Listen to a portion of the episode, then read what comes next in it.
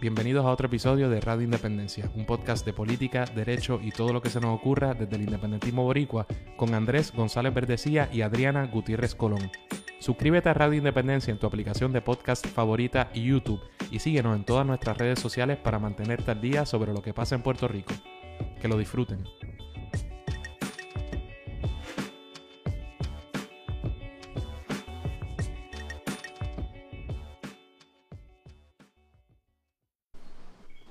Saludos mi gente, bienvenidos al episodio 200 de Radio Independencia. Como siempre con ustedes, Andrés González Verdecía y esa persona que está ahí es Adriana Gutiérrez Colón, que es la que hay. Adriana, bienvenida al episodio 200 de Radio Independencia. Gracias. Estamos de celebración, Andrés. No ha sido fácil soportarnos mutuamente. No, mentira, ha sido súper fácil. Alguna gente diría que ah, que tú, tú mereces un galardón y yo no, pero esa gente no sabe nada, porque yo soy un pan de Dios bien por dentro. Este, 200 episodios. Estamos gozando. Mira, por ahí estás escuchando a alguien. Yo podría ver en mute, pero ¿a quién tenemos? Yo siempre, como si esto, como si fuera sorpresa. a, que no te, a, que no la pones en mute, a que no te atreves. ¿Te crees tú que la voy a poner en mute? Bueno, la voy a presentar, aunque rompí el protocolo. Pero, ¿qué diablo si su nombre está en la transmisión? ya tenemos gente conectada. Gente, pueden comentar, por supuesto. Eh, saludos a ustedes. Se me había olvidado que estamos en vivo. Está con nosotros María de Lourdes Santiago, la Primera invitada de Radio Independencia. Saludos, María Lourdes Santiago. Gracias por estar con nosotros. Muchos saludos a ustedes, perdona, pero es que esa parte en que dijiste que tú eres un fan de Dios. Diablo, ¿ves cómo me...? Pero lo, mejor es que dijo bien, pero bien adentro, bien por dentro. Está bien. O sea, como viene al programa de uno a montársela, pero está bien. Lo cual demuestra que yo soy un pan de Dios. Pero bueno, bueno, alguien diría mecha corta, pero yo no voy a decir nada. esa, gente que dice esas cosas no sabe nada, pero bueno. María de Lourdes rompió el protocolo y lo que procedía era, primero, ¿verdad? Agradecer a una pareja de patrocinadores que está, ¿en qué posición está en el escalafón de, mejores patrocinadores de Radio Independencia, Adriana? Número uno, pero, pero con nadie cerca. Sí. Sólido. Está más duro que papi, mami. Está ahí, sí, sí. Este, quienes, no, no los vamos a mencionar por nombre, porque ustedes saben quiénes son y no es necesario. Pero en ocasión de nuestro episodio número 200, nos, nos hicieron un regalito y nos regalaron el vino exquisito que yo estoy bebiendo. Así que para aquellos haters del PIB y de Radio Independencia, miren al, pequeño burgués bebiendo vino. Sí, señores, con mucho, con mucho gusto. Eh, gracias a ustedes por ese regalo. Eh, gracias también por el, regalo que le hicieron a Sofi. De verdad, se aprecia un montón. Nos mete presión porque, gente, esto es día a día y uno no sabe, y uno no sabe, ¿verdad? Hasta cuándo va a durar este asunto. Así que eh, ponen sobre nosotros una presión, pero se agradece y se coge con mucha humildad porque el hecho de que otras personas disfruten de esto que hacemos. Así que gracias un montón a ustedes dos por ese detalle. Y entonces, ¿cuál es la dinámica de este programa, Andrés? De celebración de 200 programas de Radio Independencia. Ok, la idea es que pueden hacer, intervenir, pueden hacer las preguntas que quieran a nosotros, a María de Lourdes. Eh, pueden comentar, yo creo que vamos a tener una conversación informal. ¿Y por qué María de Lourdes? Porque María de Lourdes Santiago, primero que esta historia la hemos hecho muchas veces, pero cuando nosotros estábamos pensando en qué hacer con Radio Independencia, hubo una, una reunión en la que Andrés le hizo un PowerPoint a María de Lourdes, obviamente Andrés siendo Andrés con su PowerPoint, y María de Lourdes fue la persona que nos dijo, ¿cuándo? El próximo lunes, y nosotros, no, pero esto era como que una idea, no, no, no, el lunes o no se hace. Así que María de Lourdes fue nuestra primera invitada, la primera invitada de Radio Independencia, y viendo ese programa o repasándolo, ¿Cómo le decíamos a María de Lourdes en aquel entonces? Le decíamos usted. Y, er, se notaba se notaba el miedo en nosotros como, como que eh, irradiábamos miedo. Mi primera pregunta es, María, ¿te sucede mucho eso? ¿Tú crees que, que tu persona como que la gente se, se amedrenta, se te asustan? no debería ser así. Eh, Lo cual no contesta la pregunta. puede que pase, puede que pase. Eh, yo a veces lo veo en, las vistas. Es como que ahí viene esta pregunta. Los otros días en una vista, eh, el de, ¿cómo se llama? El de, el de las alianzas público-privadas, Fermín Fontaner, se le salió y dijo, ¡esta mujer! No. Así.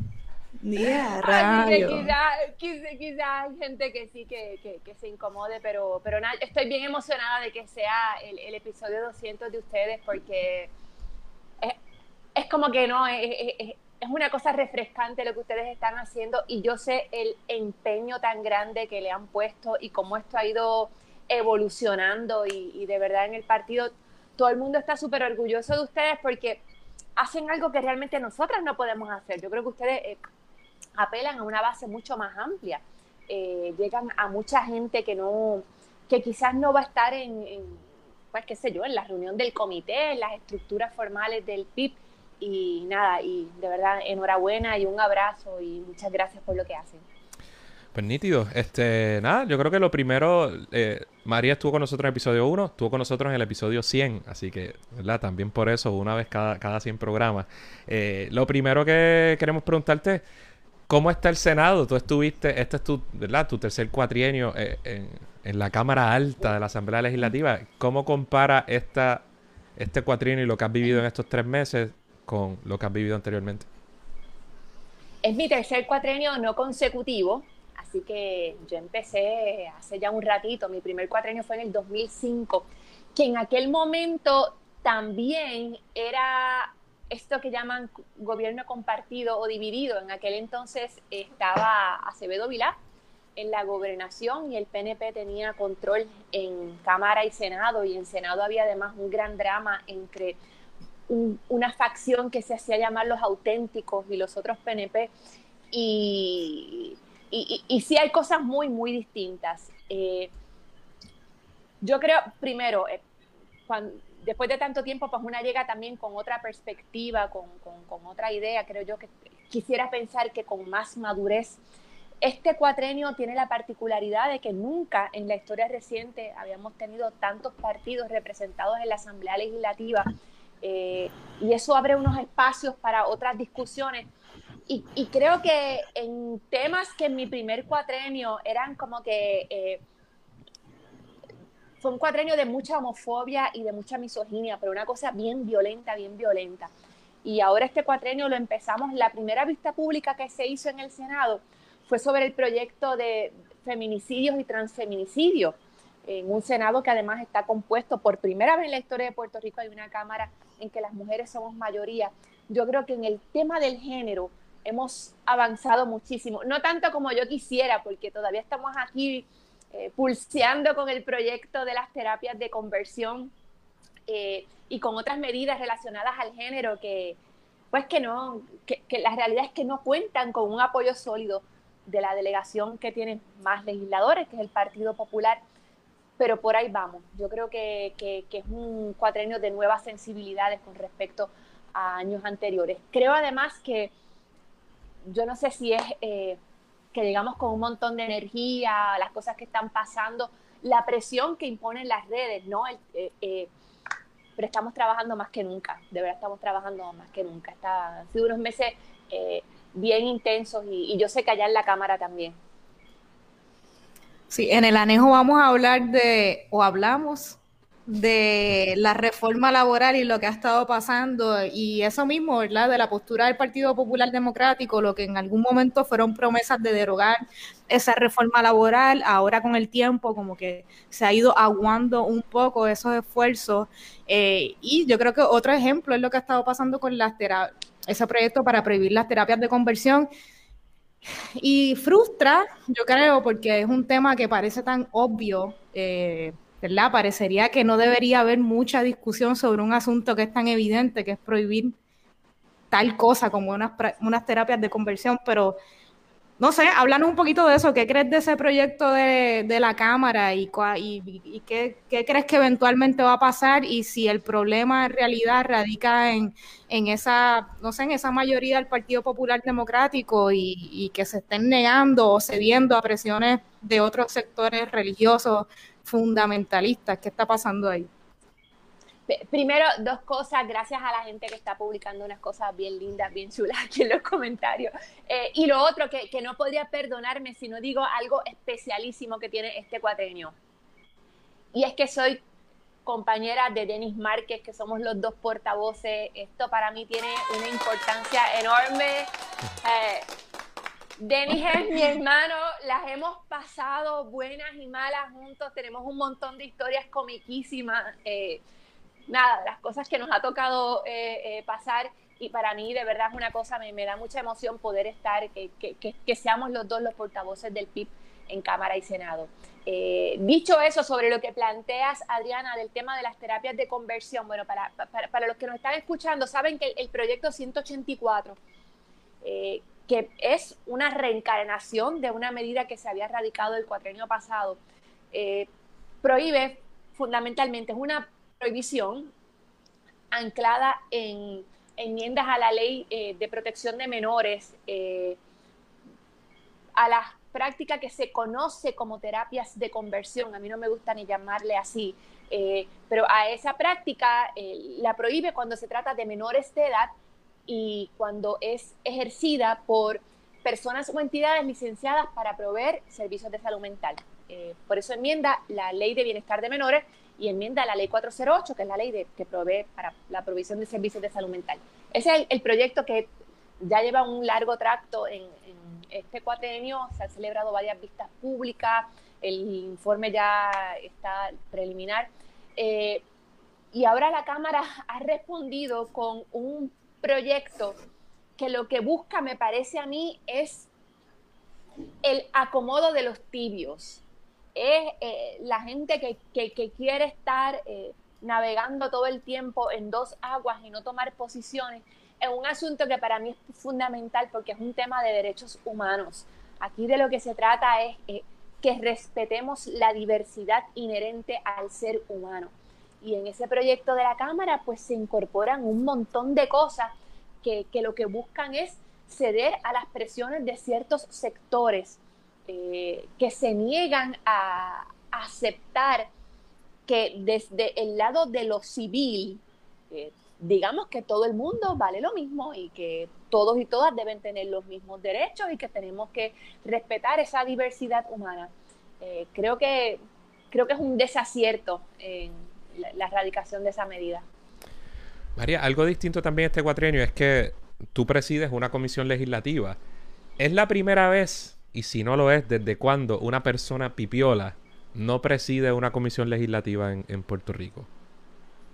yo no creo que, nunca un independentista o una independentista había presidido una comisión y, se dio unas circunstancias bien, bien particulares. Eh, tú sabes que se había estado hablando de, que la mayoría, eh, de que el presidente José Luis Dalmao iba a estar repartiendo comisiones y negociando y qué sé yo. Y mira cómo, cómo eh, la gente sabe, qué sé yo, a, a, lo que una está dispuesta y a lo que no. A mí Dalmau ni siquiera ni me insinuó, ni sugirió, ni de ninguna manera dejó ver que él estaba buscando mi voto para la presidencia. Eh, y conversamos un par de veces antes de que empezara la sesión y en eso, y, un día eh, me, dice, y, estamos hablando de otra cosa, y me dice, yo quisiera que tú te hicieras cargo de una comisión de educación especial. Y yo le dije, mira, ahí de verdad nuestra posición siempre ha sido que legislación tenemos de más. Aquí lo que hace falta es ver cómo fiscalizamos más el cumplimiento del programa. Y me, dijo, no, pues tú escribe, tú, tú, tú, ¿qué, tú quieres que tenga esa comisión? Y, y, lo que se aprobó es en efecto lo que trabajamos literalmente de un día para otro en la oficina y ahí estamos con la comisión especial. además debe ser la comisión con el nombre más largo en la historia legislativa. y mira que hay unas largas, ¿oíste? no, no, no, esta se la lleva toda, es la comisión para la monitoría legislativa permanente del programa de educación especial del Departamento de Educación. Te tengo que admitir que cuando tuve la oportunidad de ir al Senado, en, esa primera vista pública que realizaste, me, me, dio, me dio orgullo, me sentí bien representado por primera vez y dije, mano, qué bueno, ojalá, ojalá, ¿verdad? Llegue el, día en que no sea una, sino que controlemos, si no decimos todas, la gran mayoría de las comisiones. Este, pero estuvo bien y es un tema que yo sé que a ti te toca muy de cerca y, y, yo creo que está en buenas manos porque pocas pocas figuras en Puerto Rico le han dedicado al tema de la educación especial tanto como tú. Así que, qué bueno. Y, María, hablando de... No, no, no, no, sí, déjame hablar, déjame hablar bien de los muchachos, que, que, no todo puede ser. ahora, ahora. Seguros, no. Tengo Adrián, después lo editamos, mentira, no. que ha sido abogado de educación especial, Adrián, que además dirige la oficina y que, es un incondicional de los niños y niñas con diversidad funcional, además de ser nuestro comisionado residente o casi residente en Vieques. Eh, bueno, comisionado visitante, porque no tiene casa en Vieques, pero por ahí va. Eh, y Crenly Cruz, eh, que también ha hecho un trabajo muy especial con la comunidad sorda y es quien ha estado detrás de los proyectos como el de la oficina enlace que, que ya se aprobó la versión del Senado. Quiero decir, antes de, dejarte, Adriana, tenemos unas preguntitas buenas por ahí que están haciendo mi gente, los que están conectados. Las estoy marcando para posteriormente hacerle algunas de las preguntas. Algunas están, son, o sea, son buenas y, y, difíciles de contestar, así que te las hacemos, te las hacemos más adelante en la conversación. Te iba a preguntar, María, este ¿Qué está pasando con la Secretaría de Educación? ¿Qué va a pasar con el departamento? ¿Quién va a ocupar esa posición? Ha habido mucho tirijala en el Senado en cuanto a nombramientos interinos, eh, cambios, salió este, la, que estaba antes nominada, y ahora nominan a otra. ¿Qué está pasando? ¿Cuál es el ambiente? Y si sabes algo de la más reciente nominada este, a ocupar esa posición eh, de ser la secretaria del Departamento de Educación, cuéntanos sobre, háblanos un poquito de qué es lo que está pasando en el Senado. De la nominada sé muy poco. Eh, lo que hemos visto en las redes, su eh, adhesión al Partido Nuevo Progresista que ella ha desplegado abundantemente en las redes.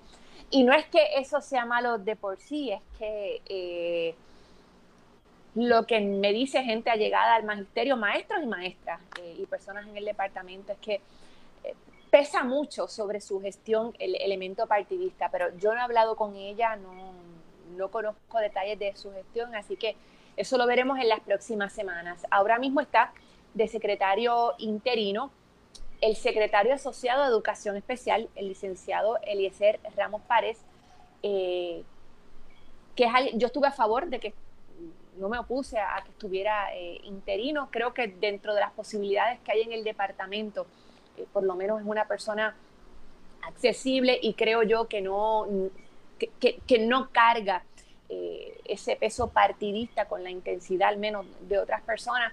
Tengo profundas diferencias filosóficas con él sobre el tema de educación especial y sobre elementos como la, la estandarización de currículos, que yo creo que es una cosa súper anticuada, súper obsoleta y que sobre todo en estas circunstancias extraordinarias del país, eh, que no es solamente la pandemia, son los terremotos, son los huracanes, ¿verdad? La, historia que conocemos. Yo creo que es un disparate pedagógico el insistir en, la estandarización, sobre todo cuando se le aplica a los niños y niñas con diversidad funcional, que por definición eh, son atípicos y no se ajustan a los estándares. Eh, pero aparte de eso, pues creo que es alguien que en, lo que se soluciona la nominación, en lo que se la, designación permanente, pues creo que puede hacer un trabajo satisfactorio.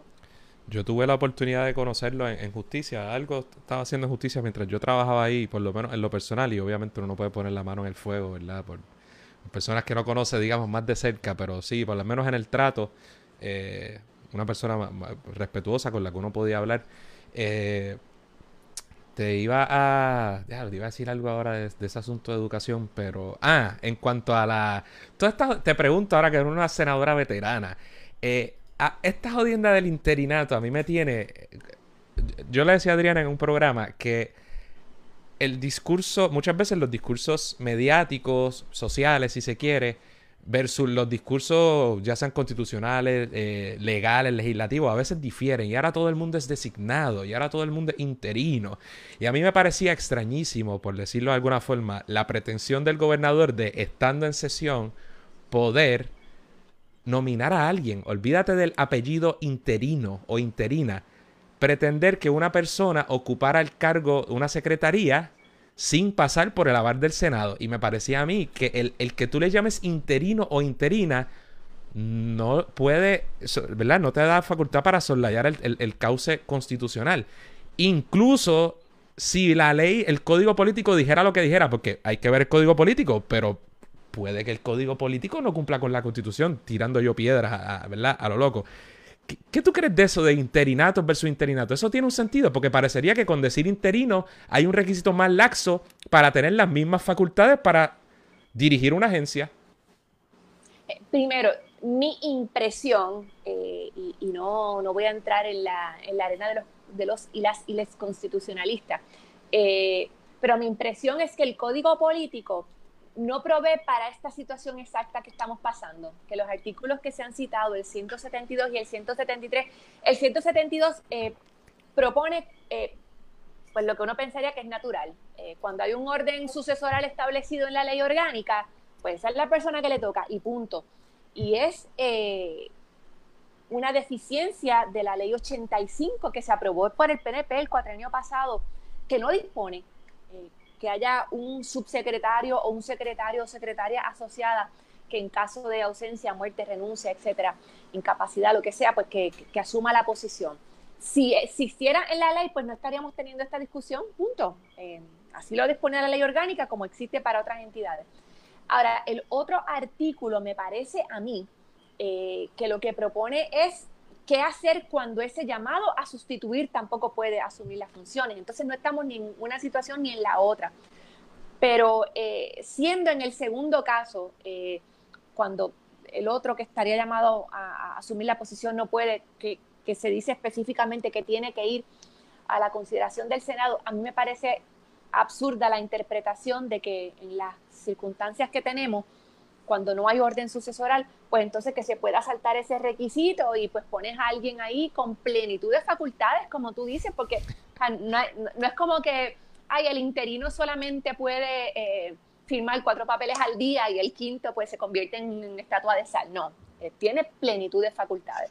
Seguro. y, eh, y sobre todo porque interino hasta cuando están presumiendo, supongo, que es hasta el fin de la sesión ordinaria, a cuenta de que entonces estás borrando la distinción del nombramiento en receso y el nombramiento en función, o sea que, o el nombramiento, mejor dicho, en sesión. Así que, está bien, nada, me resultaba extra, como que algo raro y yo no sabía si me había perdido en el camino con esto de los interinatos. Y, yo... no sé, pero no sé, aquí lo extraño realmente es que pasaron dos días entre la designación del interinato y, la de la presentación de la nominación. Ah, así que... Porque, eh, por, aquello de seguir la discusión, tirando, hilando ideas aquí, porque María, ahora yo te pregunto. Este, eh, Eliezer tuvo, me corrige, tuvo el aval, digamos, no consejo y consentimiento, si a eso no le llaman consejo y consentimiento, pero pasó por el aval senatorial. Así que, ¿qué sucede si termina la sesión o, el gobernador dice, fíjate, este Eliezer es un buen tipo. ¿Él es o no es secretario en propiedad? Yo tengo... Todo el mundo está partiendo de la premisa de que no lo es, correcto. Pero si... Yo, asumo, yo asumo que expira el 30 de junio, eh, se convierte en calabaza, ¿no? Eh, ya. ok. Sentí bueno. Eh, Mira, vamos, vamos a hablar de algo que no hemos hablado todavía. En un programa al menos. Em, temas más generales, menos específicos sobre lo que ha estado pasando en el Senado, en la Asamblea Legislativa. ¿Por qué no hablamos de los resultados electorales del Partido Independentista puertorriqueño en las pasadas elecciones? Me gusta. María, háblanos un ¿Qué te sorprende? ¿Y, por, qué aquí no salieron los aplausos? O sea, exactamente. Porque esa merita otra cosa. Esa merita una bocina de, de reggaetón noventoso. Ajá. ¿Qué te pareció?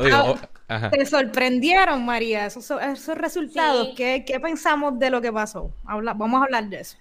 Pues mira, a mí todo el mundo me, me, me, dice, no, que cuando pasó y que todo el mundo como que se echó a llorar. Yo todavía, a mí un día me va a pasar que voy a decir, ¡Ah! y, ahí me voy a, va a ser que sé yo como en el 2022, cuando ya nadie se acuerda Está en shock todavía. Porque todavía como que estoy, eh, eh, mira, yo, yo creo que ahí se juntaron un montón de cosas, ¿verdad? Eh, eh, y hay que darle mucho, mucho crédito a, la gran campaña que hizo Juan y a su capacidad de proyectarse como una imagen eh, refrescante, rompiendo la idea de que todos somos aquí acartonados y acartonadas, conectando con la gente joven, haciendo un gran uso de las redes y combinando esa proyección con el contenido sólido del programa de Patria Nueva.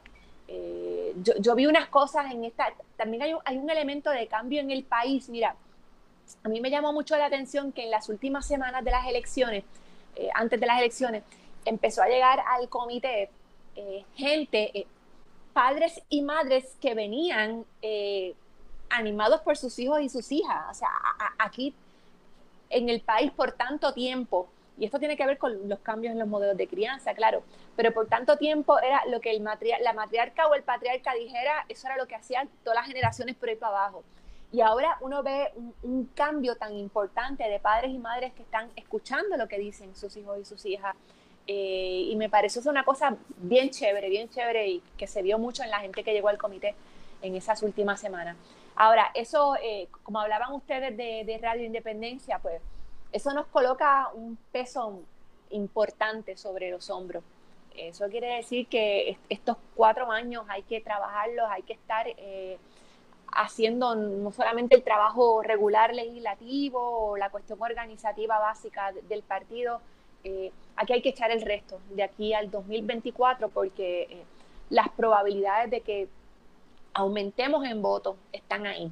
Eh, Juan está haciendo su trabajo, visitando eh, todos los comités y haciendo cosas terribles que yo nunca haría, como acampar en Utuado, en la finca de Lionel. Eh, pero yo creo que... o tirándose de paracaídas, ese muchacho está... sí, sí, no, no, es el, es el hardcore. Así que, que, ese trabajo hay que hacerlo. Y entonces yo no quiero ser el, el bajón, ¿verdad? Pero tenerte a ti como, como o sea, como esta gran figura política, ¿verdad? Que, ya llevo unos añitos en esto, te voy a hacer unas preguntas que nosotros mismos estamos viviendo ahora, que estamos, digamos, más, más ¿verdad? De forma más interna en, el activismo desde el PIB. en el cuatrienio anterior, yo creo que Radio Independencia, este cuatrienio fue como una prueba para ver si sucedía muchas de las cosas que nosotros dijimos que iban a suceder en términos de ataques sin sentido, repetidos, eh, que hemos escuchado por doquier de, distintos grupos, ya los conocemos. Eh, te pregunto si crees que, y por ejemplo, vamos a hablar del voto útil que se repitió y no necesariamente de los mismos partidos de los que venía usualmente, pero se repitió. ¿Y dónde está el PIB? Y mil razones por la de no votar al PIB y columnas de los ilustrados postmodernos en los eh, periódicos eh, noticiosos y todos los demás y otros que decían, pero de verdad alguien cree que el PIB y todo lo demás que podríamos catalogar en el antipipiolismo histórico que tiene un precedente, o sea, que tiene, uff, que tú conoces muchísimo mejor que yo. Me interesan dos cosas. Si crees que fueron efectivos en esta ocasión y por qué no, y la pregunta que de verdad me interesa es, ¿cómo tú bregas con eso? Y dejas que no te afecte y el trabajo político que, tú te levantas todos los días a hacer? Mira, yo, yo creo que no tuvieron el efecto que querían y yo escuché a gente decir cosas absolutamente bárbaras como eh, todas las cosas tienen su tiempo y el tiempo del PIB ya pasó, cosas así. Eh, y, mira cómo resultaron las elecciones. Eh, y gente ¿no? que se las da como que de gurú y aquí sabemos más de política que nadie. Primero que la política de verdad no se hace ni en el escritorio ni en los micrófonos, se hace en la calle, en el mundo real. El mundo real no es el Capitolio y no son, no, son las redes, es, lo que pasa allá afuera. Y creo que, que tuvimos la oportunidad de que nuestro trabajo tuviera mucha visibilidad eh, y en parte también por ese fenómeno de, las redes que, que ayuda a transmitir cosas que nosotros pues no podemos hacer a través de medios noticieros, noticiarios corporativos pues, porque no, existe el, espacio. Eh, yo creo también que el verano del 2019 tuvo mucho que ver en el sentido de que le dio a la gente la, un sentido de posibilidad eh, que no existía antes. La gente dijo, caramba, si uno hace las cosas distintas, como que a lo mejor puede pasar algo distinto. Eh, ¿Cómo yo hago? Mira, que a mí eso no me afecta. A veces sí me molesta, pues claro que sí, porque hay cosas que son francamente estúpida. Eh, mira, por ejemplo, lo que está pasando con el tema de las abstenciones. Que todo el mundo me sigue escribiendo, ay, la que se abstiene siempre, mira la que se abstiene. ¿Cuántas medidas me he abstenido? Cero. El cuatrenio pasado, cero. Este cuatrenio, no sé cómo está la cosa en la Cámara, pero este cuatrenio se abstienen porque les sale, porque les parece, porque no se ajustan al reglamento. Se han abstenido populares, PNP, Victoria Ciudadana y nadie dice nada. Y yo a veces que uno diría contra, qué fácil sería decir me abstengo, porque a veces la opción que tienes es pues pronunciarte en contra de algo que a veces son decisiones difíciles, eh, pero tienes que decidir si estás a favor o en contra. Todo el mundo se ha abstenido, yo no me abstengo una vez. Ustedes han visto que alguien diga, ay, mira, los populares se abstuvieron, los de Victoria Ciudadana se abstuvieron. No, no. No, son, eh, prejuicios que se repiten de papagayo también. O alguien y yo, y, los otros días No, dime, sí, dime. Sí. No, no, no, no, no, di, di, dilo. Yo te, te lo voy a hacer la pregunta pronto. Alguien me entrevistaba los otros días y de buena fe me decía, pero y, al de agricultura también le vas a votar en contra. Pero es que tú no puedes. Pero yo le digo, bueno, chicos, pero esto no es como que tú llegas con un set de fichas y dices, bueno, pues tienes tanto a favor y tienes en contra y, agotas los votos en contra. No. Eh, si las cosas están mal, si yo creo en buena conciencia que una persona no representa lo que debe representar, pues te tienes que tirar. No es abstenerte, no es votar que sí para ver si le cae bien. ¿eh? Pues, pues, no, no. Y, claro que a veces da trabajo tomar esas decisiones que yo sé eh, que, chocan con, la opinión de otra gente. Y María, yo, otra pregunta profunda, digo, o yo voy a tratar de que sea profunda, Pero yo creo que todo uno tiene que tener una mente abierta sobre mm. distintas cosas que pasan en, la política, distintos, distintas maneras de ver la vida, incluso distintos discursos nuevos que, que, entran a la palestra pública y que desplazan otros, ¿verdad? Eh, ¿Cómo, cómo, tú cómo uno determina eh, qué cosas son innegociables? Presumo que la independencia obviamente siendo la, la, que no es negociable, pero ¿cómo uno determina a qué otras cosas entonces uno dedicarle esfuerzos políticos?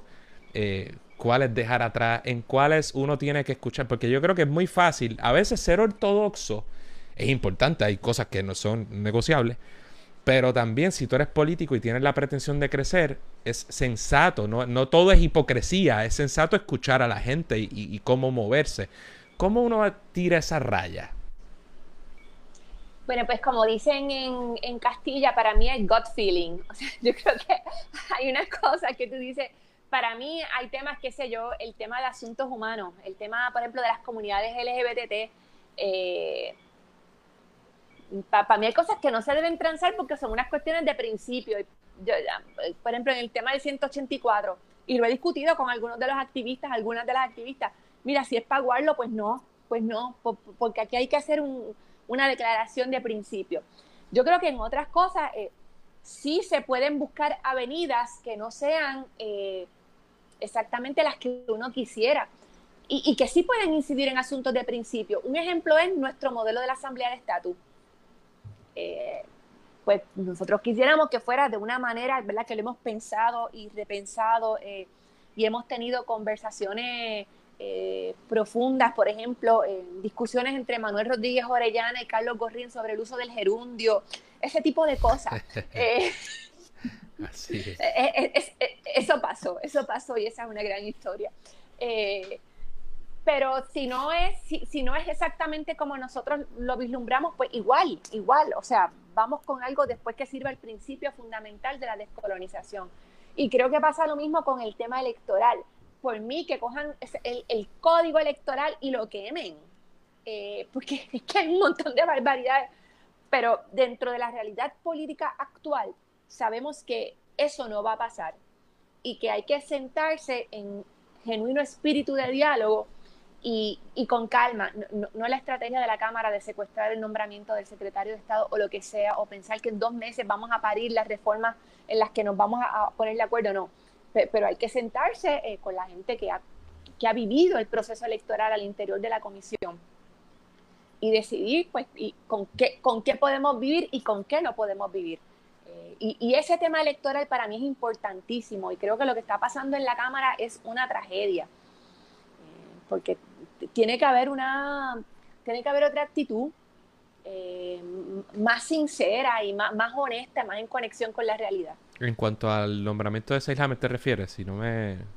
No, no, en cuanto al tema, en, cuanto a la forma en que se van a manejar las reformas, las enmiendas a la ley electoral. Ok, perdón. Eh, de verdad que hay que sentarse a hablar eh, y hay unas cosas que, que, que, que, son absurdas y se tienen que ir, punto y hay otras que tenemos que encontrar uno, un, ah, tiene que haber un punto de encuentro.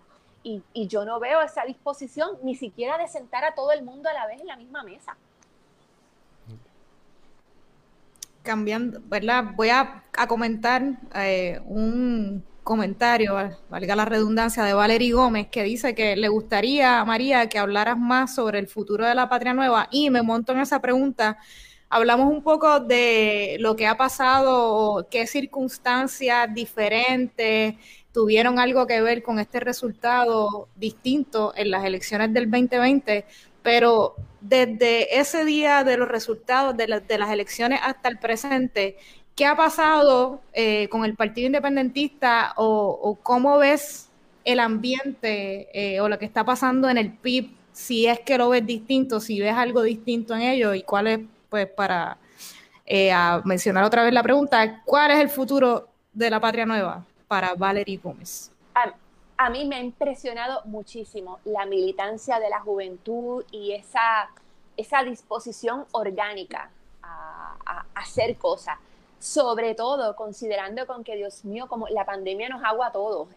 tenemos planificada tal cosa, ahí viene el lockdown, tenemos planificada otra cosa, ahí viene la restricción nueva. Eh, pues irresponsablemente no, no, podemos convocar a las cosas que quisiéramos y, eso de verdad que, que es, es, bien frustrante, ¿verdad? Porque lo, eh, es, demasiado serio para tú decir, no me voy por el lado, eh, igual organizo tal o cual actividad. Y a pesar de esas limitaciones, lo que está haciendo la gente joven, con mucha madurez política, eh, con mucho dominio de los temas sustantivos, con mucha generosidad, con mucha pureza de corazón. Y yo creo que ese es, ese es el futuro. Y, y es algo en lo que, que, yo creo que veremos sobre la marcha, lo, lo las distintas cosas que puedan pasar, porque en, en, la generación, los muchachos que tienen ahora 18, 20 años, el primer voto sobre todo, eh, quizás la concepción jerárquica, eh, tradicional de las estructuras políticas no va con ellos, ¿no? Eh, y no sé, hay, hay, pasarán cosas que yo no me atrevo de momento a, a predecir, a adivinar pero estoy de verdad eh, más, que, más que entusiasmada, bien conmovida por las cosas que estamos viendo en la gente joven. En, mi oficina, por ejemplo, pues eh, tenemos trabajando, tengo a Gabriel Casal, que, es quien se hace cargo del tema de, de asuntos de, género y que ha hecho un trabajo espectacular en el par de meses que lleva con nosotros. Eh, tenemos dos internos, Ian Piovanetti, que tiene 21, 22 años tendrá, tendrá Ian y que un fiebru que empezó, antes de que empezara el internado formalmente, empezó a reportarse a la Universidad Alondra, que está trabajando con, con ustedes, que eso es un brazo de mar. Eh, un aplauso para Alondra. María, estás, diciendo que nosotros no somos jóvenes. Sí, nos es, ya, qué, qué triste. espera. el, episodio, ¿cuál es esto? No, ya ustedes están en la generación intermedia. El episodio 200. Ya, no le decimos usted a María. Así es, así es. Pero todavía irradia el mismo, el mismo temor, el mismo pavor. Ay, yo iba a decir respeto. Respeto, respeto. y tú dices temor. Pero es cool, vayan al episodio 1 y escúchenlo y nosotros ahí, María de Lourdes, sí, como que bien, bien nervioso. Ya en el, en el 100 estábamos un poquito más, sí. Afortunadamente creo que no hemos sentido el Kraken, no hemos, y no quiero sentirlo nunca, no estoy diciendo. Este, no quiero, ¿verdad? Eh, estar del lado equivocado, es todo lo que tengo que decir. Eh, bueno, tenemos aquí dos o tres preguntas pregunta? Mira, muy buenas, pero la última de mis preguntas pseudo filosóficas, que no, no, no son tan pseudo filosóficas nada. Eh, no sé si te has puesto a pensar para ti, ¿qué, has identificado algún cambio desde que cuando tú empezaste a militar, o ¿verdad? ya te empezaste a conocer con figura política en, el PIB y en Puerto Rico? Eh, quizá, ¿qué cambios grandes tú has notado en el activismo eh, puertorriqueño que, y que quizá te, te, chocan o te llaman la atención, pero hay algo que te venga a la mente que tú digas, coño, como que esto no era así. No sé si entiende la pregunta, es algo que, yo he notado y que... Mira, yo, creo que una cosa que, es importante, pero igual nos da un poquito de trabajo, es eh, el, political correctness. Eh, el cuidado que hay que tener en el manejo de diversos temas. A, veces uno es como que, espera, te estoy diciendo lo que debo decir o no. Yo creo que eso le impone a una mucho más cuidado y, que eso no existía. Hace 20 años pues, pues no, era tan así.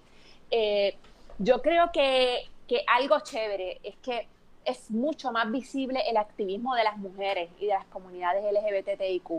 Yo recuerdo cuando en mi primer cuatrenio que, que se, en el debate de la resolución 99, que era para elevar a rango constitucional el matrimonio entre un hombre y una mujer y yo fui la única que se levantó para hablar en contra, que yo lleno de religiosos allá arriba y, eh, y, ahora eh, los otros días eh, tú ves el Capitolio lleno de, activistas LGBT y gente súper preparada, van blindados con sus argumentos. Yo creo que, que eso, es, eso es un cambio importantísimo, me parece a mí, en el activismo. Y, y, la diversificación en el tema ambiental, que es algo que nosotros hemos vivido muy de cerca en el partido, ¿no? Eh, probablemente nuestra secretaría mejor estructurada es la Secretaría de Asuntos Ambientales, ahí está eh, Víctor Alvarado dirigiendo, pero tenemos también a Nolo y a Betsaida en Peñuelas, eh, tenemos a Javier Viaggi, tenemos colaboración en distintos sectores de la isla y, eso es algo muy bueno. Super cool. Sobre eso del political correctness, yo, yo he estado yo tengo mis opiniones bastante formadas o, sobre el asunto, bastante fuertes, que estoy día a día aprendiendo y tratando de pulirme sobre ellas porque creo que hay cierto sector del activismo, y esto soy yo, Andrés González, en calidad muy personal, que podemos estar asumiendo unos discursos que nos van a, en inglés, buen castellano, backfire o que que a mí no me parecen las visiones más progresistas del mundo o cuyos fundamentos están un poco dudosos, por decirlo de alguna forma. Es algo, es casi una cosa filosófica, no es una cosa, pero hay algo, ¿verdad? Eh, sobre todo en los círculos norteamericanos en cuanto al cancel culture y la manera en que reaccionamos al uso del lenguaje, lenguaje muchas veces nuevo que adoptamos para reflejar mejor unas realidades que entendemos o unas construcciones sociales y cómo reaccionamos a todo aquel o aquella persona que no utiliza esos mismos conceptos. Yo tengo mis reservas en cuanto a ese asunto. Eh, pero ciertamente coincido contigo en que es uno de los cambios sociales más interesantes, súbitos, repentinos y hasta dramáticos que se están viviendo en ciertos círculos eh, y me refiero al asunto de, las consecuencias de decir X o Y y, lo, que lo que significa para tu trabajo. Pero nada, eso, eso da para otro trabajo, para otro, para otro programa. Adriana, ¿quieres tirar las preguntas? Los, otros días estábamos en la conferencia de prensa y Víctor Alvarado nos dice, no pueden seguir diciendo cambio climático, es crisis climática, y nosotros... Uh, uh". Sí, sí, no. Se nos fue, se nos fue en buen castellano, don't get me started. Porque, pero, pero yo, lo que quiero decir es, mi gente, yo no tengo, y obviamente yo no tengo la, verdad agarrada por el mango, ni, ni, mucho menos, pero no podemos tampoco caer en el, en el vanguagonismo. Y sea de derecha o de izquierda, las, las ideas se debaten, se debaten y se convence. Y uno explica. Pero no puede ser que uno tenga cuando te dice que tienes que hacer esto. Si usted no sabe por qué está ofendido o por qué es que hay que hacer X o Y cosas y no, pues entonces ah, yo pienso que hay un problema. Este, eso no significa que no haya mejor formas de adecuarse, ¿verdad? O de, reflejar ciertas cosas, pero eso es un ejemplo, ¿verdad? Bastante sensato de, del el, dilema al que yo me refiero. Uh, no puedes decir cambio climático. ¿A cuenta de qué? Pero Pero está bien, nada. No sé si. Mira, tengo aquí tres preguntas, Adriana. Es que tú no puedes verlas. No las estoy viendo. Si me voy, de pronto, si me voy de pronto es que me, me estoy quedando en el teléfono. Pero no, no, pues vamos al, vamos al escoge. vamos pues, al escoge, Andrés. Vamos al contra, pero Digo, por lo menos. Es que no lo veo. Pues dale, dale, tira. María, no te vayas. Pero, ok, no, quiero dejarle esto. Ok, Noni que escribió hace tiempo. ¿En qué quedó la legislación para prohibir el styrofoam y los plásticos de un solo uso? ¿Se aprobó? ¿Sabemos eso? No, eh, por lo menos en el, en el Senado, en, la Cámara, Denis lo empezó a mover el años pasado y se re-radicó. Pero no sé si siquiera ha tenido vistas públicas allá en la Cámara este cuatrenio. No, no. Nada, ¿verdad? La respuesta es no, nada, nada. Nítido. Pues, eh, por el miedo a que María se quede sin batería, nos escribe Has S o algo así. Saludos. ¿Sería viable el poder regular el que se separen los desechos? Esta es una pregunta técnica. Los desechos orgánicos de los no orgánicos con el fin de ayudar a prevenir incendios forestales, ayudar a promover el compostaje y el reciclaje. Yo quisiera, y estamos trabajando algo en ese sentido. Eh, no sé si tanto, como te digo, prohibir, porque hasta ahora la regulación del reciclaje, la realidad es que ha sido un fracaso, porque no hay manera de ponerla en vigor. Eh, pues ha pasado y esa ley de reciclaje se sigue enmendando y enmendando para posponer el momento en que vamos a tener una cantidad aceptable eh, de productos reciclados. Pero yo creo que debemos, y, es algo en lo que estamos trabajando, precisamente en una vista pública en estos días estuvo una representante de una organización de Culebra que están haciendo un gran trabajo de compostaje. Para mí el tema del compostaje es esencialísimo porque combina dos cosas. Aliviamos la carga sobre los vertederos, que ese es un problema más grave que el que mucha gente quiere aceptar, y contribuimos al desarrollo de una agricultura orgánica sostenible. Y, eso genera un, un círculo virtuoso eh, en el manejo de los desperdicios sólidos y de la producción saludable. Nítido. Eh, esta pregunta no la entiendo. Fotografía Santos Hernández. ¿Será que el... Yo la voy a decir tal cual y vemos de... ¿Será que el PIB, sus voceros, entre paréntesis, adoptará el no utilizar el adjetivo propagandista para referirse a la anexión? Yo no lo utilizo porque siento que le haría propaganda a favor. Yo le llamo anexión. no entiendo. no entiendo. Ah, me imagino que, no, que no utilizar el que no utilizar el término estadista y referirse únicamente a la anexión, no sé. yo, yo digo más anexión, perdón, espérate que le que aquí lo dañé. Curioso, yo no sé, yo digo mucho más a anexión que estadista. No sé si a eso se, refiere. Pero si es así, me gusta más anexión. No sé qué tú piensas. Andrés es vanguardia. sí, es que es estadista, como que cabrón, estado quiero yo, un estado soberano. No me... Ok, entonces, Nidia Cabrera. Nidia Cabrera. Eh, dice, esta pregunta la hemos hecho mucho en este podcast, y, pero es una buena pregunta. ¿Cómo, ¿Qué contestamos? Saludos desde Miami. ¿Qué esperan todos los grupos de izquierda para unirse? Quizás sería efectivo que hicieran una asamblea, un conversatorio de todos los grupos y buscar esos puntos de convergencia a partir de ahí. Me parece que los tiempos que se viven en Puerto Rico ahora lo ameritan. Pues mira, yo creo que, nunca ha estado la izquierda puertorriqueña más unida que en años recientes y, yo me siento muy satisfecha de haber sido parte de ese esfuerzo. Nosotros tenemos eh, conversaciones constantes con, organizaciones en Puerto Rico y también con la diáspora, eh, donde también hay un, revivir de las fuerzas independentistas y progresistas. Eh, y de hecho, el mejor ejemplo es ahora el primero de mayo esa es una actividad que este año va a ser caravana, no puede ser marcha por, por las razones que conocemos del coronavirus. Nosotros vamos a estar saliendo desde la Universidad de Puerto Rico eh, a las 11 de la mañana, vamos a estar en, la esquina de, de, la Barbosa, eh, todos y todas y todas invitados pero de verdad realizamos muchos esfuerzos conjuntos con diversas organizaciones, con el movimiento Ñin Negrón, con el Frente Socialista, con organizaciones como eh, la Federación de Maestros, con quien tenemos un vínculo muy, muy fuerte. Por cierto, felicidades a los maestros y maestras federadas que presentaron ya sus endosos para lanzarse a, la, a retar a la Asociación de Maestros como representantes exclusivos. Que es un esfuerzo en el que de hecho también estuvieron colaborando muchos compañeros del, del PIB. Nítido. Ok, pues de preguntas. A ver. Pues yo creo que podemos pasar a la sección. Mencionaste algo interesante, lo último, antes de pasar a una sección especial que te tenemos, eh, que se la dejo a Adriana. sobre los grupos de la diáspora, estuviste, estuviste recientemente deponiendo en el Congreso y estuviste recientemente también en una eh, actividad del Democratic Socialist of America, algo que yo estoy siguiendo mucho, lo que está pasando en Estados Unidos. Así que, ¿te parece que hay una, un oído eh, más abierto a, digamos, asuntos de Puerto Rico y que también hay una problemática con, con, los discursos que puedan estar asumiendo desde allá, ¿verdad? De, aquello de tratarnos como, a tratar a los americanos de Puerto Rico. Pero ¿te parece que hay un, espacio eh, ahora que no existía antes a la hora de hablar de, eh, por lo menos, el asunto de Puerto Rico? Lo hay, pero nosotros tenemos que hacer mejor uso de él. Yo creo que que, es importante que el PIB se inserte más en esa conversación con los grupos progresistas en Estados Unidos, a todos los niveles, no es únicamente el Congreso. Eh, hay espacios políticos locales que son importantes. Eh, hay que hablar no solamente con los congresistas, hay que hablar con concejales, hay que hablar eh, con, legisladores y legisladoras estatales. y ahí tenemos algunos compañeros como Paul Figueroa, ¿verdad? Que está en Quito ahora mismo y acaba de reunirse con diputados ecuatorianos, de, verdad, que, gente que tiene ¿no? ese, ese, ese impulso de, seguir haciendo esos, esos contactos a todos los niveles, yo creo que tenemos que, hacer mejor uso de eso.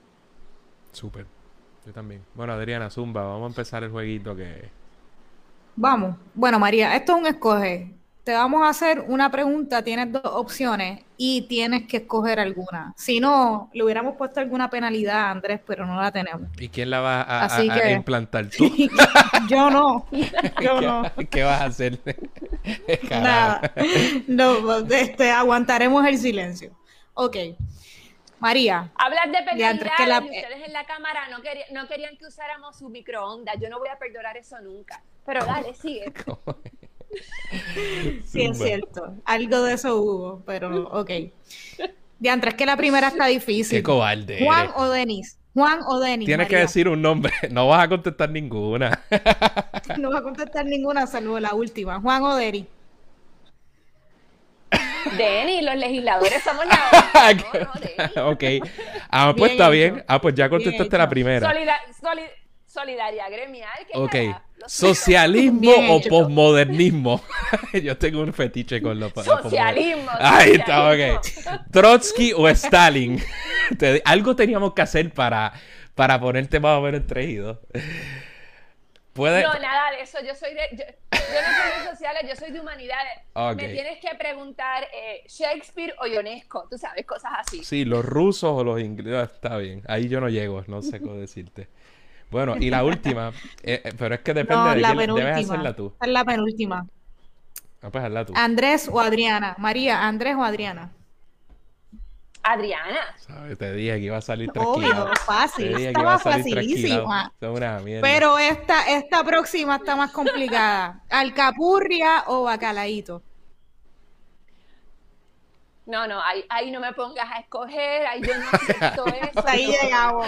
Ahí, por ahí, ahí María se daría el shot. ahí.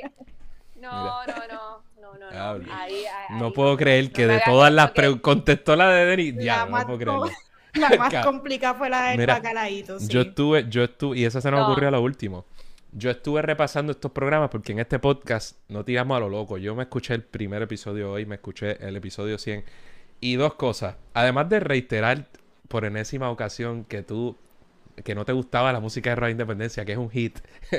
este, en ese episodio tú, tú decías ¿Para que tú quién, hacías, para mí, que tú... No, la, la musiquita de entrada a mí sí me gusta, el intro, sí. Ah, no, ahora. Dije que no. dijiste que no una vez.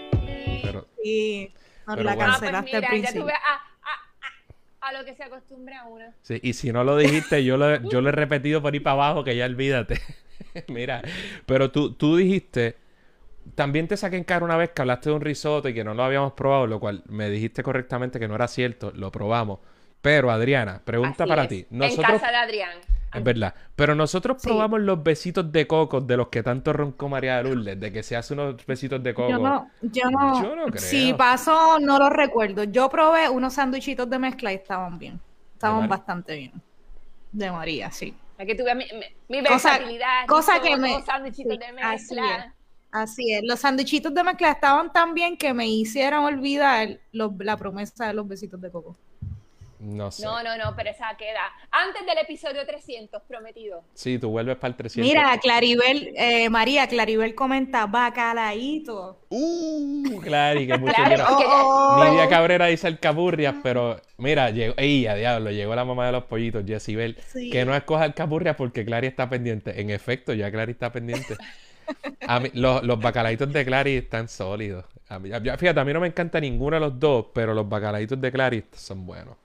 Pero si es, si es, No, la- si es alcapurria ese- o bacalaítos de Clary, pues son los bacalaitos. Sí, pero Así sí, y, y los de Juan Carlos, la- lo, las- importan- lo importante es que Ah, vengan no, del no, no, comité no. de San Juan. Sí. Lo importante es que salen Así de, es. de PIB San Juan. Eso sí, es cierto. ahí no hay liga. Eso es cierto. Mira, entonces, espérate, yo tengo por y aquí. Juan Carlos se conectó tampo- también. Oh, oh, Andrés, Juan momento Carlos de encojonado. terminar. No, no, vamos a parar esto Sí, ya. ¿Cómo que qué? Vámonos. Mira, María, ¿y no has cocinado una nuevo? Porque nos habías dicho en un programa anterior y nos consta que te gusta cocinar o que aparte de tu, de tu hobby. Tú dijiste que todo el mundo podía cocinar si leía un libro, algo así decía Fernando Martín, una cosa así dijiste una vez. Si, si, sabes, si sabes leer, sabes cocinar, hoy preparé polenta vegana y me quedó espectacular. ¿Y cómo es eso? Eh, ayer preparé eh, la, la ¿Con, con qué se come? funche en italiano, tú sabes, eso es harina de maíz hervida y con Wow. condimento y se pone al horno. Eh, y co- es que mi, mi hijo, mi hijo es vegetariano, así que ayer eh, en mi décimo intento de hacer comestible el tofu, lo logré, lo logré. Eh, y quedó muy rico. Hice, Yo, yo soy como el anuncio hice aquel un de... orzo con, con, con, con tofu. Yo soy como el anuncio aquel de yo era popular, pero no con popular, yo era vegetariano. Y ya me cambié. Y recuerdo cuando alguien por ahí en esa oficina me la montaban todo el tiempo. No, es más, lo voy a dejar. Yo no. Yo, yo estaba. No, no, no fui Tú yo. no. Tú eras la- pero tú eras la única. Tú eras la- Es más, Jessibel, que está por ahí pendiente. Esa es una que contribuyó a mí. Cacho, una vez dije esto y una de nuestros seguidores, bien cool, dijo, no, que si el calentamiento global, y me- después me sentí mal por, contri- por contribuir. Por como el Y ya, ya eres parte del problema como todas, como todos nosotros. Así mismo. Pues María, lo último que tengo por aquí, no sé Adriana, es que se me quedó, pero no sé cómo cuadra. Figura política que puede, no mienta, que más influyó en ti. O influye, Para mí, no sé. Rubén, Rubén, escúchate, Rubén influye sobre todo el mundo, es como la fuerza. Sí, sí. Eh, para mí, er- pero, pero, quien me llevó a mí a, a- a trabajar fue Víctor García San Inocencio, o sea, con quien yo empecé a formarme, eh, fue con, con Víctor García San Inocencio, que, que nos imponía, usted, usted- ustedes no saben nada, ustedes no saben nada de lo que es trabajar, trabajar con Víctor, ahí te digo yo. Hemos escuchado Denny- historia. Denny- Denny Hemos no está escuchado fácil. No, no, no, pasaban, Saluda a Denny. pasaban los días y no el sol, no veíamos el sol. Eh, Víctor no, verdad, no, no- nos imprimió esa, esa, mira Jessy dice que se va, Eh, nos imprimió esa, esa disciplina de trabajo y le estoy bien agradecida de eso. Está nítido. Bueno, pues yo creo que...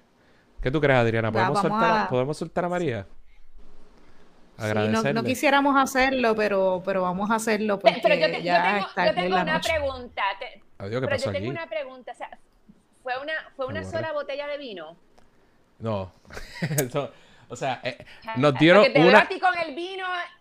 Ah, explícate, Gutiérrez. yo tengo, yo tengo. Explícate, Gutiérrez, Ok. ¿qué fue lo que pasó? Floja. Ah, floja. no, está bien.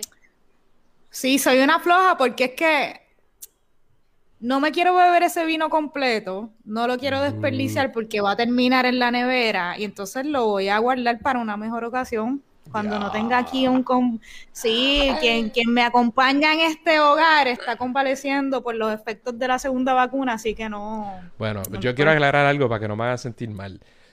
Mi esposa está, con- está bebiendo del mismo vino y Como ella, ya, ser, ella ya convaleció el viernes pasado porque se puso la segunda dosis, cosa que yo todavía no he podido hacer desafortunadamente y tú tampoco, Adriana. Y ya sufrió los esos efectos convenientemente el día antes del cumpleaños que le montamos a Sofía, así que este que está aquí tuvo que, tuvo que, tuvo que hacer todas las Bien hecho, bien jugado ahora. Cuando me diga bien. cuando diga que en el podcast se la monté por estar convaleciendo me va a causar problemas. Pero bueno. Pues nada, yo creo que podemos soltar a la vicepresidenta y si y le vamos a dar un, podemos hacer un bonito tuyo a Adriana. Y si el Corillo tiene alguna pregunta para nosotros sobre lo que le dé la gana de Radio Independencia, el episodio 200, todo lo demás, pues lo pueden hacer y si no, hablamos bono. María Lourdes Santiago, Pues muchísimas gracias. gracias. Un abrazo a los dos. Muchas gracias por el trabajo que hacen. Y está la promesa de los besitos de coco antes del Yes, episodio. ahí está. 300. Nítido. Bueno, Son María. testigos, somos testigos. Un abrazo, Gracias. María, eres la mejor. Bye. A ustedes. A ustedes.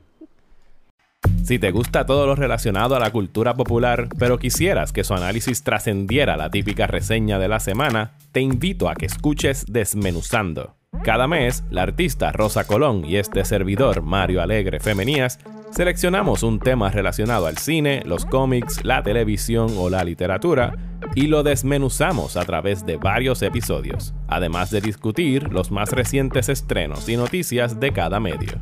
Suscríbete a Desmenuzando en tu app de podcast favorito. Bueno, Adriana, ¿qué es la que hay? Tenemos bonos. Bueno, gente, vamos a ver si hay gente conectada. Hay gente conectada. Mira, sí, nos están, alguien, Valerie dijo que algo, algo del, del vino tuyo. Gracias ¿Qué por contestar mi pregunta, María, dice Juan. Dice Valerie, gracias Adriana por compartir, por compartir mi pregunta. Dice Yesibel que Denis le hace la compa a- fuertemente a Víctor García San Inocencio. Este, ¿Quién dice eso? Y eso. Jessy, Nos sí. vamos a joder cuando Denis vea esto. Este.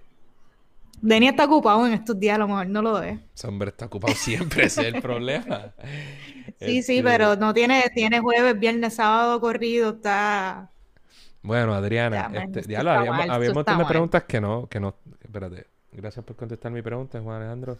Fíjate. María Lourdes, gracias y éxito. Bravo, lo disfrutamos. Bueno, este, si tienes preguntas para nosotros, Contra. las puedes hacer. ¿Qué te parece a ti? Te- tenemos bonos, ¿Qué? pero ¿qué tú crees, Adriana? ¿Qué podemos decir? ¿Qué, qué bueno tenemos? Bueno, yo tengo Yo una- quiero, yo quiero, vamos a agradecerle a la gente, a, los, a las 23 personas que están conectadas ahora No, viéndonos 23 no, en este live. Cuarenta y pico, porque tú no lo estás viendo Que yo completo. estoy mal. Sí, confía, El que tenga miedo a morir, que no nazca. Andrés y Adriana, senadores por Acún. Pues sí, Andrés. Tumba, tumba ese mensaje, caballo, déjame. Pues sí. Este. Suave. Pues Ajá. como te iba diciendo, 200. darle saludo, darle saludo a, a- y agradecimiento a las personas que nos ven y nos escuchan, que hace que nosotros sigamos, son, son el motor que, Sí, que hace que la independencia continúe a flote. Así es. Eh, es cierto, así es. Y eh, contra los patrocinadores que nos dieron ese vinito, fallé. No lo voy a abrir ahora, pero ustedes me entienden. Es, que es un buen vinito. Y entonces lo voy a abrir para dejarlo abierto ahí como que a lo loco en la nevera. No. Pero si tuviera, eso, si, eso si se me lo fuera a tomar. Se ingiere. Por eso, pero es que no, me, no lo voy a inge- a ingerir hoy sola, no iba a pasar, así que lo O voy sea a que no guardar. puedes con el pero, empuje. Lo que estás diciendo es que no puedes con el empuje. mira, no, puedo con el empuje, no, quizás no. hoy, hoy, pero, un- pero, pero muchos días en la vida. sí. roncadera de Y Bayamón. ese día, Mucha roncadera y de Bayamón. ese no día, ese día que lo tome, me voy a tomar una foto con tomándome, bajándome esa botellita de vino. Diablo, pero eso estuvo súper cool. Noni. Noni nos dice gracias por su trabajo. Sí, super cool, ¿verdad? Gracias a ustedes por escucharnos. Super cool los patrocinadores, de verdad. Son los mejores. Todavía es Ustedes medio- saben quiénes son. Sí, mano, se, se guillaron de verdad. Y ya habían hecho, digamos, aportaciones a, a- a nosotros Sí. y de verdad que se agradece un montón. Me mete presión. Así es. Mete presión porque... Sí, como- mete presión. Mete presión como que eh, con lo que tú dijiste es que hay que seguir metiéndole, pero pensé contra, hay que, sí, hay que meterle y meterle con calidad. Si hay gente que nos está apoyando de tal manera, que nos escucha. Es una responsabilidad, ¿verdad? Sí, mano, que vas trip. No sé si quieres hacer esa Pero, responsabilidad. Yo los tengo aquí. Ah, es que tú no ves los... Lo... En otros Es que tiempos me salen como que hubiera- yo estoy late No, no, tú estás bien, como pero los en, mensajes, digo. en otros tiempos hubiera quitado, eh, hubiera, hubiéramos acabado el, progra- el programa porque acabó de pasar la hora. Este, diálogo, y María Ah, sí. contestó todas, contestó la de Juan, la del socialismo. Bueno, pues va- la del bacalaíto. el bacalaíto. Bueno, Sofía cumplió tres, cuatro años. El, el- el- este es la- el bono, oficialmente el bono. Este cumplió cuatro años. Mi hija, hablo, le dio una piñata. Estaba dura, dura, dura la jodida piñata. Le metí con todo y al, final hubo que romperla. Queremos video. Yo, tú sabes más? que yo ¿Qué tengo el video, pero no lo voy a publicar. Yo vi, por eso digo. Este, ¿qué más? ¿Qué más de bono hay? Yo no he hecho mucho, Andrés, de verdad que no tengo, tengo mucho que decir. Bueno, pero tú habías Súper dicho, a mí, a mí aburrida. me llamó mucho la atención que tú tenías un, como un jangueo con tus amigas que... eh, No el- digas eso que estamos en el COVID. No, mira, era un encuentro de menos de. ¿Cuántas éramos? Seis personas. Uf, estoy tirando al medio. Sí, éramos seis en una azotea al aire libre. Y vamos a hacer corn beef y a tomar whisky. ¿qué O sea, que era un corn combinación. beef and whisky night. Bueno, el corn beef es, bu- es bueno, sí. El whisky es bueno, también. ¿Por qué no unirlo? Mira lo que dice Claro Clary. que, que tú haces ahí. Claribel Lanause, Adriana, alcaldesa de San Juan. y Cintia Gutiérrez La dice, lo que te sobre de vino lo usas para cocinar, pero bebe. Sí, ¿Sabes qué pasa? A mí me, mira, lo secundan. Fallé. Mira, a mí, Adriana y Andrés dice Jessy que Yoriel nos manda saludos. Ah, Yoriel, Yori, nos hace falta. Estoy orgulloso de ti, Yori, por algo que hiciste recientemente en la escuela que yo no voy a decir en este podcast porque no me corresponde. Pero dicen por ahí que, que contestaste algo de Muñoz Marín. Que, la- que la- que tienes la historia de Puerto Rico clara. Sí, mano. Así que estamos muy orgullosos de ti, caballito. Sigue para adelante, sigue corriendo. Este, mira, eso de, de beber con vino, de cocinar con vino, Cocinar. a mí una vez, yo le dije a alguien que no, porque ese es vino bueno, no lo puedes usar para cocinar. Y alguien me dijo ahí, no, tú eres loco, si que si, si tú le vas a echar vino a la comida, supuestamente que tiene que ser un vino bueno. ¿Sabes? Porque no le vas a echar vino porquería. Sí, tiene sentido. Tiene sentido. Su- Suena bien. Pude haberlo hecho, pero ya estoy tarde. Ya mañana hay sesión. Ya lo Yo sé. les voy a tomar, cuando yo abra esa, esa botella, yo voy a tomar una foto cuando lo esté disfrutando. Prometido. Ver. Y estoy bebiendo. La persona ¿Qué que me exigió que bebiera, chacho, estoy bebiendo un montón. Al revés, se me va a hacer difícil levantarme. Sí, te Este, chavaste. Y que el hangover del vino es fuerte. ¿Verdad que sí? Es fuerte porque yo pienso que, que deshidrata mucho. Ese es el problema con el vino. Te deshidrata mucho y entonces el dolor de cabeza al otro día puede ser intenso. Lo que te quiero decir, Andrés, es que tomas agua. Mira, eh, primero, saluditos a Yosuam también. Porque no se me enchisme nadie, caballito. ese es Me dieron un caballito. regaño, me dieron Sí. un regaño, Andrés. sí. Entonces eh, me dice, diablo, Cintia Gutiérrez dice, yo soy sommelier, así que pregúntenme. Ah, diablo, pero si, si tú eres sommelier, tú sabes de ver. Yo no sé mucho de vino. ah, yo, no, mira, Josuan, sí. yo, yo no Está sé bien, mucho de perdón, vino. Noni. ¿Por qué? ¿Por qué estás pidiendo perdón? Porque el corn beef, estoy porque el corn el beef se produce con ganado que crece se en las produce con Amazonas. ganado que crece en el Amazonas deforestado. Si comes corn beef, estás auspiciando la deforestación. Oh, Hostia, ¿verdad que te- Hombre, coño, en otras palabras, vamos a cancelar a Adriana. Ah, pero te salvaste de la cancelación porque no comiste corned beef. porque no llegamos a comer corn beef. Además, corn beef es bueno, está bien, pero yo no como corn beef todo el tiempo, ¿no? Ni tampoco piense eso. Yo corn beef no como casi nunca. Pero Adriana, Adriana ya. Bolsonaro. Adriana Bolsonaro que cree en la deforestación de, de la No, Amazonía. No, Se perdón, acaba de joder tu alcaldía eso. San Juan. Chao, aquí. A raíz del Debut corn y despedida. Corn Beef Gate. No puede ser, gente. No era la intención. Coño, yo no, yo no sabía eso. Y no, No- lo comí al final, al final. Ya, no voy a, no voy a- Bueno, yo quiero, yo quiero, confes- yo quiero confesar que yo llevo, llevo rato loco por enjolquetarme un corn beef y no lo he hecho porque, Yo- porque, pues, porque algo por el pecado, porque, porque engorda. Por eso, con el arroz. No, ni dice LOL. Ok. Ah.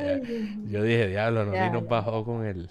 Ah, No, no, ni, no, está bien. Fue una lección ya. Estoy pensando en los Está que no estén viendo esto live y lo estén viendo después o escuchándolo en podcast. Si van a decirle que están hablando esta gente de corn beef. Bueno, pero de eso se trata. Otra cosa que sucedió. Yo en algún podcast o, o, a- o anejo, ahora no sé, porque habíamos dicho que me iba a que fui al dentista y que me iba a blanquear los dientes. Pues mi esposa me dijo después, eso no lo cubre el plan. Este, y yo llamé y le dije, mira, eso no cubre el plan, ¿cuánto cuesta? Tanto, no lo cubre el plan, 500 pesos. Mierda, mierda. Así que no me voy a blanquear los dientes según previsto. Eso lo pueden eliminar de las cosas que voy a hacer recientemente. Así que... Eso. Te veo muy concentrada. Estoy viendo los mensajes a ver qué dice nuestro público. Di Otra la cosa. verdad, solo fuiste a beber, dice Jessie. Algo de eso hubo también. No, pero de verdad el corn beef, el corn beef me motivaba, pero ahora que Noni nos hizo esa aclaración, pues, tú sabías, eh, bueno, no voy a seguir hablando de eso. La Nutella es como que bien mala también, porque se saca de algún producto así que, ¿sabes eso? No. Pero si vas a seguir diciéndome las cosas que no puedo comer, yo creo que es hora de acabar Sí, este sí, programa. olvídate. Sí. Mira, sí, hay sesión, hay sesión mañana, hay sesión el viernes, hay sesión el sábado, primero de mayo. Vamos, eh, la juventud del PIB, el Partido Independentista, está convocando a salir desde la Universidad de Puerto Rico a las 10 de la mañana. Hay otras convocatorias que salen desde otras partes de nuestra isla, así que lo pueden hacer también, según, ¿verdad? Donde ustedes estén, lo que se le haga más fácil. Hay una página en Facebook que se llama Primero de Mayo, pueden entrar ahí y ver la información de lo que va a estar pasando, la logística del sábado y eso, dense la vuelta por ahí. Nítido, ahí estaremos. Y cheque, de hecho, estaremos, si no conflige con Mm. la sesión, cuare, pues no sabemos exactamente qué va a pasar porque hay sesión. Así que nada, hagan eso. Y aquellos que no sean, tuvimos una, un anejo bien, el anejo de este programa está bien, está bien bueno, así que para los patrocinadores pródigos van a poder ver eso también. Hablamos de las más o menos cinco cosas peorcitas de la reforma laboral que los populetes ahora pretenden dejar. Así que después de tanto roncar de que iban a derogar la reforma laboral en algunos puntos esenciales, eh, no, ¿verdad? No lo van a hacer, así que pendiente a ese anejo del episodio 200. eh, les invitamos a que se conviertan en patrocinadores para verlo. Siguen hablando del Mira, dice. Sí, sí, no, aquí Cintia nos dice, sí, usan niños para cosechar los hazelnuts en Turquía. Eso con la, con Qué la Nutella. Sabían, todo es que todo esto es el capitalismo y El sabich. capitalismo es una mierda, pero ¿qué voy a hacer? El corned beef que llegue aquí es filtrafa de Australia, dice Santos Hernández. Y Aixa dice, Adriana, te dejo un mensaje sobre las alcapurrias y los bacalaitos. Juan Carlos, te dejo un mensaje. Oh, oh. Ah, sí, sí, porque las alcapurrias de Juan Carlos, los bacalaitos de Clary. Esas son las reglas, ¿verdad? Ahí Eso- estoy safe, ese ¿o es no? el dilema. Yo creo que es mejor ni entrar en esa, en es. esa Ni discusión. entrar porque ahí. Bueno, pero ahí, Nos ahí vamos cada cual tiene, nos vamos, los dos son buenos, los dos son buenos. los dos son buenos. Dos son, son diferentes, lo mejor de los dos mundos. bueno, pues... Mira, nos fuimos. Nos fuimos, Corillo. Gracias por su apoyo. Dale. Este es el episodio 200. Llegamos proxo- pro- pronto, llegaremos a cuatro años en esto. No les aseguro, no sé cuánto, hasta cuándo va a llegar esto, pero llegamos a los 200. Yo creo que eso vale. Así que gracias por su apoyo. Hasta la próxima. Eso es todo por hoy. Esperamos que les haya gustado el programa. Recuerden suscribirse a Radio Independencia en su aplicación de podcast favorita y YouTube. Y síganos en todas nuestras redes sociales para mantenerse al día sobre lo que pasa en Puerto Rico. Hasta la próxima.